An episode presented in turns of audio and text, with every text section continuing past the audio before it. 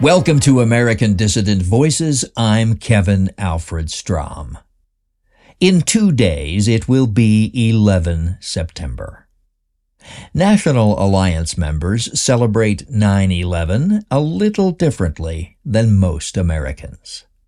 Instead of focusing only on tall buildings being knocked down or demolished, to the great benefit of Israel and Jews, we focus mainly on the far more important great gift given to Aryan man by the birth of Dr. William Luther Pierce on 11 September 1933, making this his 90th birthday.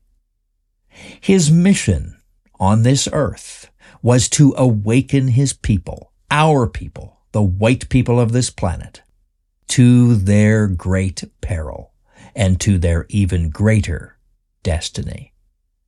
To bring them the good news of National Socialism and its continuing world historical and spiritual significance, and to extend and expand National Socialism with the new Aryan religion of cosmotheism.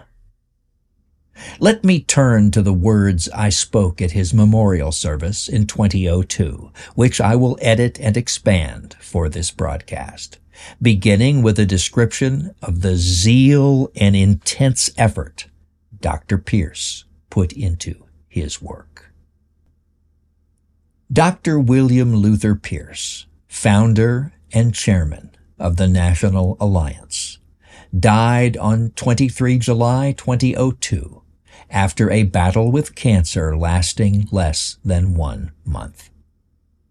Prior to his sudden disability, Dr. Pierce maintained his 80 hours per week schedule of writing, broadcasting, publishing, and organizing on behalf of people of European descent around the world. A regimen that he continued almost without interruption for 36 years.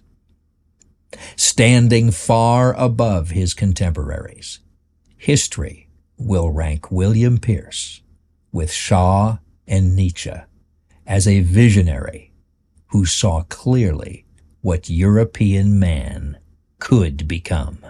And he will also be recognized as a great man of action who made his ideals concrete in an organization, the National Alliance, which will continue his mission beyond his physical life. At a 1986 National Alliance meeting, Dr. William Pierce spoke these words from the Havamal. Cattle die, kinsmen die, and so must one die oneself. But one thing I know which never dies, the fame of a dead man's deeds. The writers of the Edda did not mean fame in the sense in which that word is now commonly understood.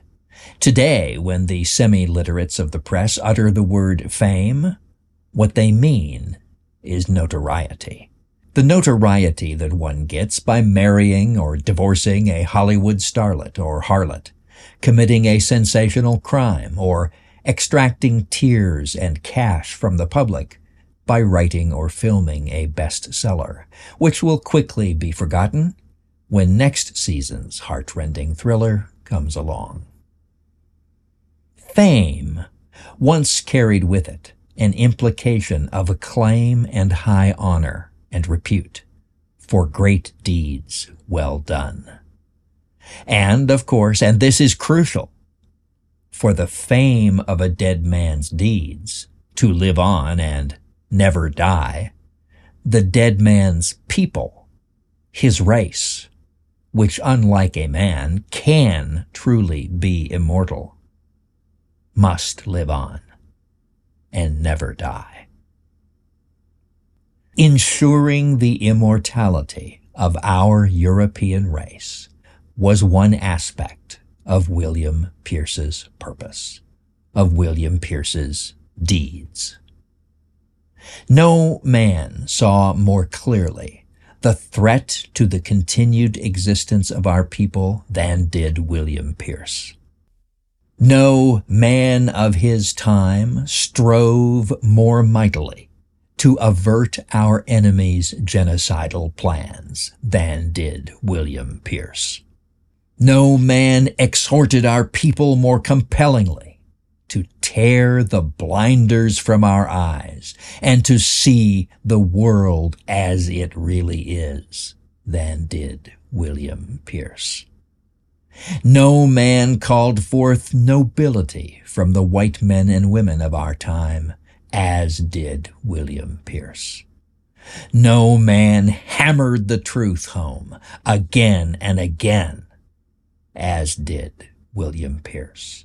From his mountaintop pulpit, he called out to his people to stop our insane and suicidal course, to stop worshiping our deadliest enemies, and to take the hand he offered to help us return once again to what he called the upward path.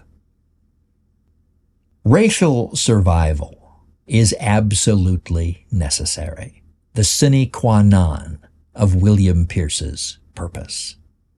Insisting upon European man's right of survival and creating a vital and growing organization to bring that about was enough to make William Pierce some very powerful enemies and to his friends and comrades that great goal was enough to bind them in loyalty for a lifetime.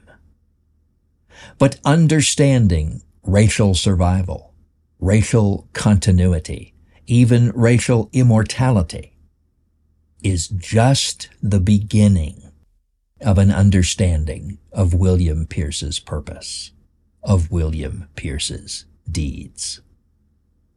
Dr. Pierce saw the future looming, dangerous, yet infinitely promising before us.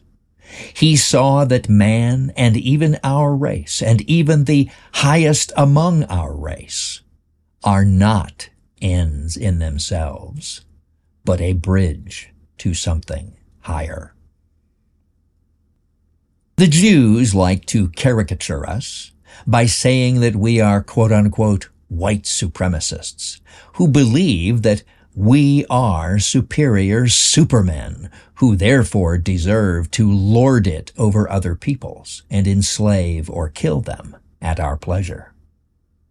Although that more accurately describes the Jewish attitude than it does anyone else's, unfortunately there are some among us whose racialism is an act of ignorant hubris like that, and who therefore bring great discredit upon a cause they do not understand.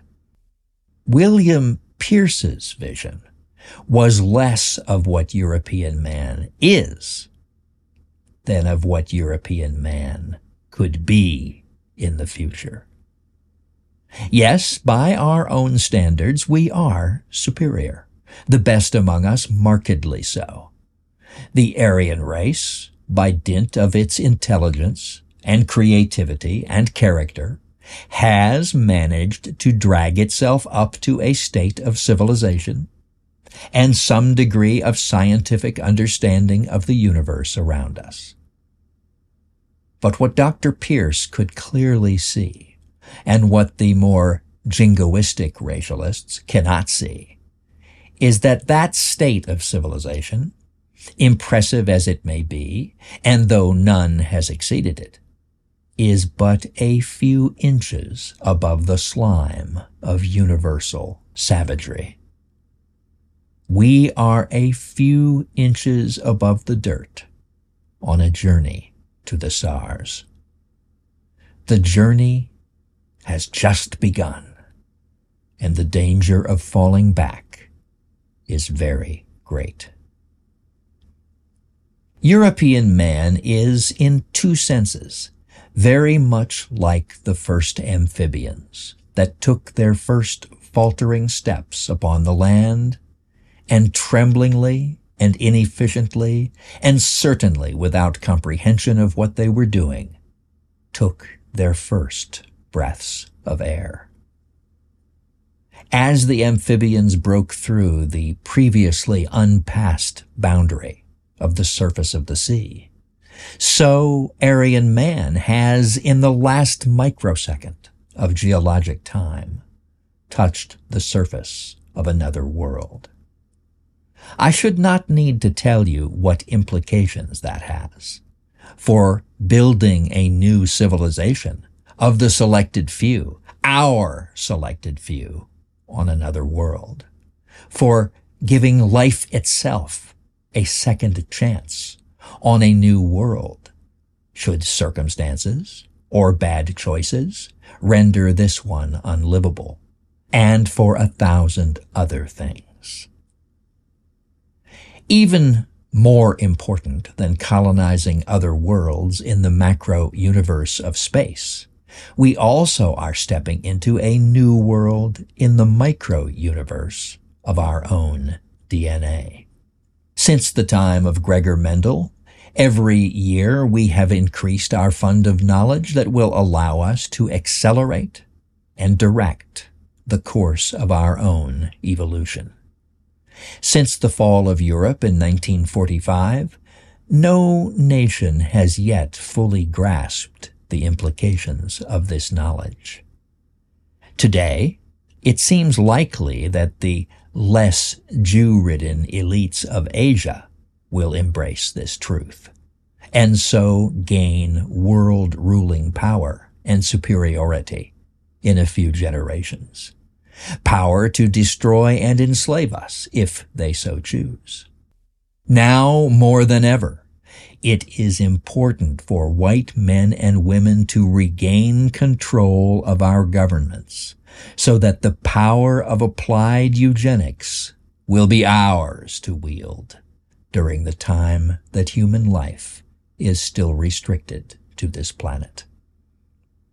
And I should not need to tell you of the monumental implications of eugenically increasing our intelligence and understanding, for avoiding cosmic or biological catastrophes, for greater understanding of natural processes and the technological power that can bring, and a thousand thousands more, most of which our limited minds cannot even imagine at this stage in our evolution, just as the first amphibians could not understand the implications of their first shaky steps upon the Devonian sands millions of years ago.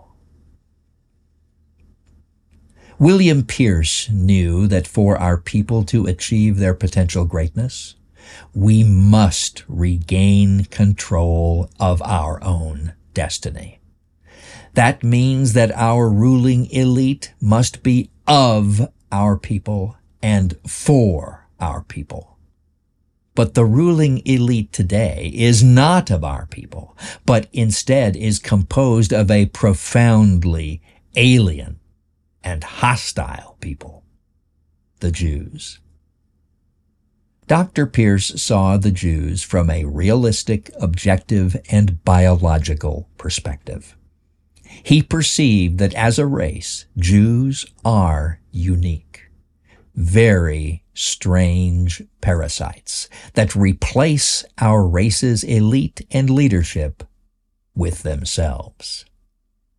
Jews deprive our race of what it must have if it is going to survive and prosper the leadership of the best among us. In a Jew-led society, the best are suppressed, vilified, hated, imprisoned, exiled, killed. As Dr. Pierce pointed out to me almost 20 years ago, what Jews do to other races is not unlike what certain parasitic ant species do to their hosts. There is a parasitic ant species whose queen invades a colony, climbs atop the colony's queen, methodically gnaws her head off, and thereafter displaces her. The parasitized workers then feed and raise the immigrant queen's eggs, which mature and go off to invade other colonies. Apparently, chemical signals, much like television or radio signals are to us, prevent the colony's workers from recognizing the parasite as an invader. Their parasitic, money, pleasure, earthbound existence, the highest goal of which is merely to manipulate their hosts to provide all the material needs of the ruling Jews, is anti-Faustian, anti-evolution, and if we do not break free of them, will ultimately result in the final and irreversible termination of our long journey on the upward path toward greater consciousness and understanding and mastery. Despite its glitter and its temporal power, the path of the Jews is an empty and bleak one an evolutionary dead end whose final stop is extinction and death. William Pierce knew with more depth of understanding than any other man that they must be removed from their position of power over us, or all is lost. He knew that the survival of everything we love Everything we know as noble or beautiful depends on our victory. If we lose, every sacrifice made by our ancestors will be turned into nothing, like dust blowing across the ruins. They and we will be utterly forgotten, and the universe will know us no more. Only a very few men of vision could see that those are the stakes. And because William Pierce lived, we can see that too. Time will tell if we were worthy of that knowledge. It is hard for me to believe that William Pierce is gone. For 20 years, he was my teacher. He was my mentor. He was my friend. Just a few days ago, when I originally wrote these words, he was still joking with me as he made plans for a future he knew he would not see. Just a few months before that, after my wife and I had dinner at his home, he surprised us with his vigor and life force at the age of 68 by sweeping his lady friend off her feet and kissing her as they laughed and swirled around the room to the music on her stereo. Dr. Pierce lived, truly lived, and gave his all for his people every day for 36 years after his awakening. I'm glad I was able to know him and learn from him. Just after his death, I received a note from Joseph Price, the man who gave us the beautiful music of Call of the Blood. And he said goodbye to Dr. Pierce in these words, quote, Rest in peace until you need no longer rest, O William.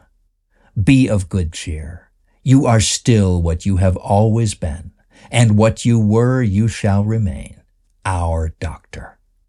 And that is going to be true through all of time for you and through all earthly ages that will come for all of us who live within you. We, reflections of your glory. Close quote. William Pierce, as I have said before, had his eyes on the stars. I do not believe in magic or the supernatural. I believe that the scientific objective study of the universe, should bring us all the awe and wonder we need, and awe and wonder all the greater for its source being real and not in the prosaic imagination of some con man or mystery monger. But I do not think that I exaggerate when I say that William Pierce is looking down at us from those stars. His life was ordained by destiny before the light left their surfaces millions of years ago. And so also is ours as we respond to what he taught us. The unimaginably immense universe shines down upon us. An infinite field of galaxies and the blackness of the void. In its structure and in the nature of time itself, there was an inherent pattern that led to the development of life from non-living matter. Just as inevitably, consciousness developed among living beings, and eventually there arose among conscious beings our kind, our race on planet Earth. And among our kind, there occasionally arises a great man, a man who can see the future beckoning, who knows that we face a choice between infinity and nothingness, a man like William Luther Pierce. That such a man could arise among us, that the birth and life of such a man was inherent in the structure of this universe of stars from the very beginning of time, should give us hope, should banish fear, should bind us together for the rest of our lives and call us to give those lives so that our journey to those stars, our ascent upon William Pierce's upward path can begin.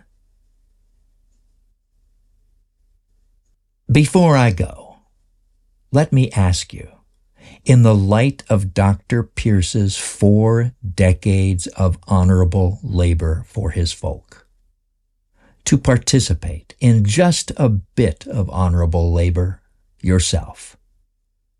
Spreading his ideas and ideals by distributing his writings in your towns and neighborhoods this week during our William Pierce Memorial Literature Distribution. You can go to natall.com slash flyers. That's N-A-T-A-L-L dot com slash flyers. And there, download high resolution files of several of his pamphlet length works, some of his most powerful, and having them printed and folded at a local print shop or doing it yourself, and then getting them into the hands and before the eyes of the good and decent white people who need his truths, need his truths to break the spell of the anti-white media and educational complex, need his truths so that the next generation can live, need his truths to learn who they really are. Until next week, this is Kevin Alfred Strom reminding you of the words of Richard Berkeley Cotton. Freedom is not free. Free men are not equal, and equal men are not free.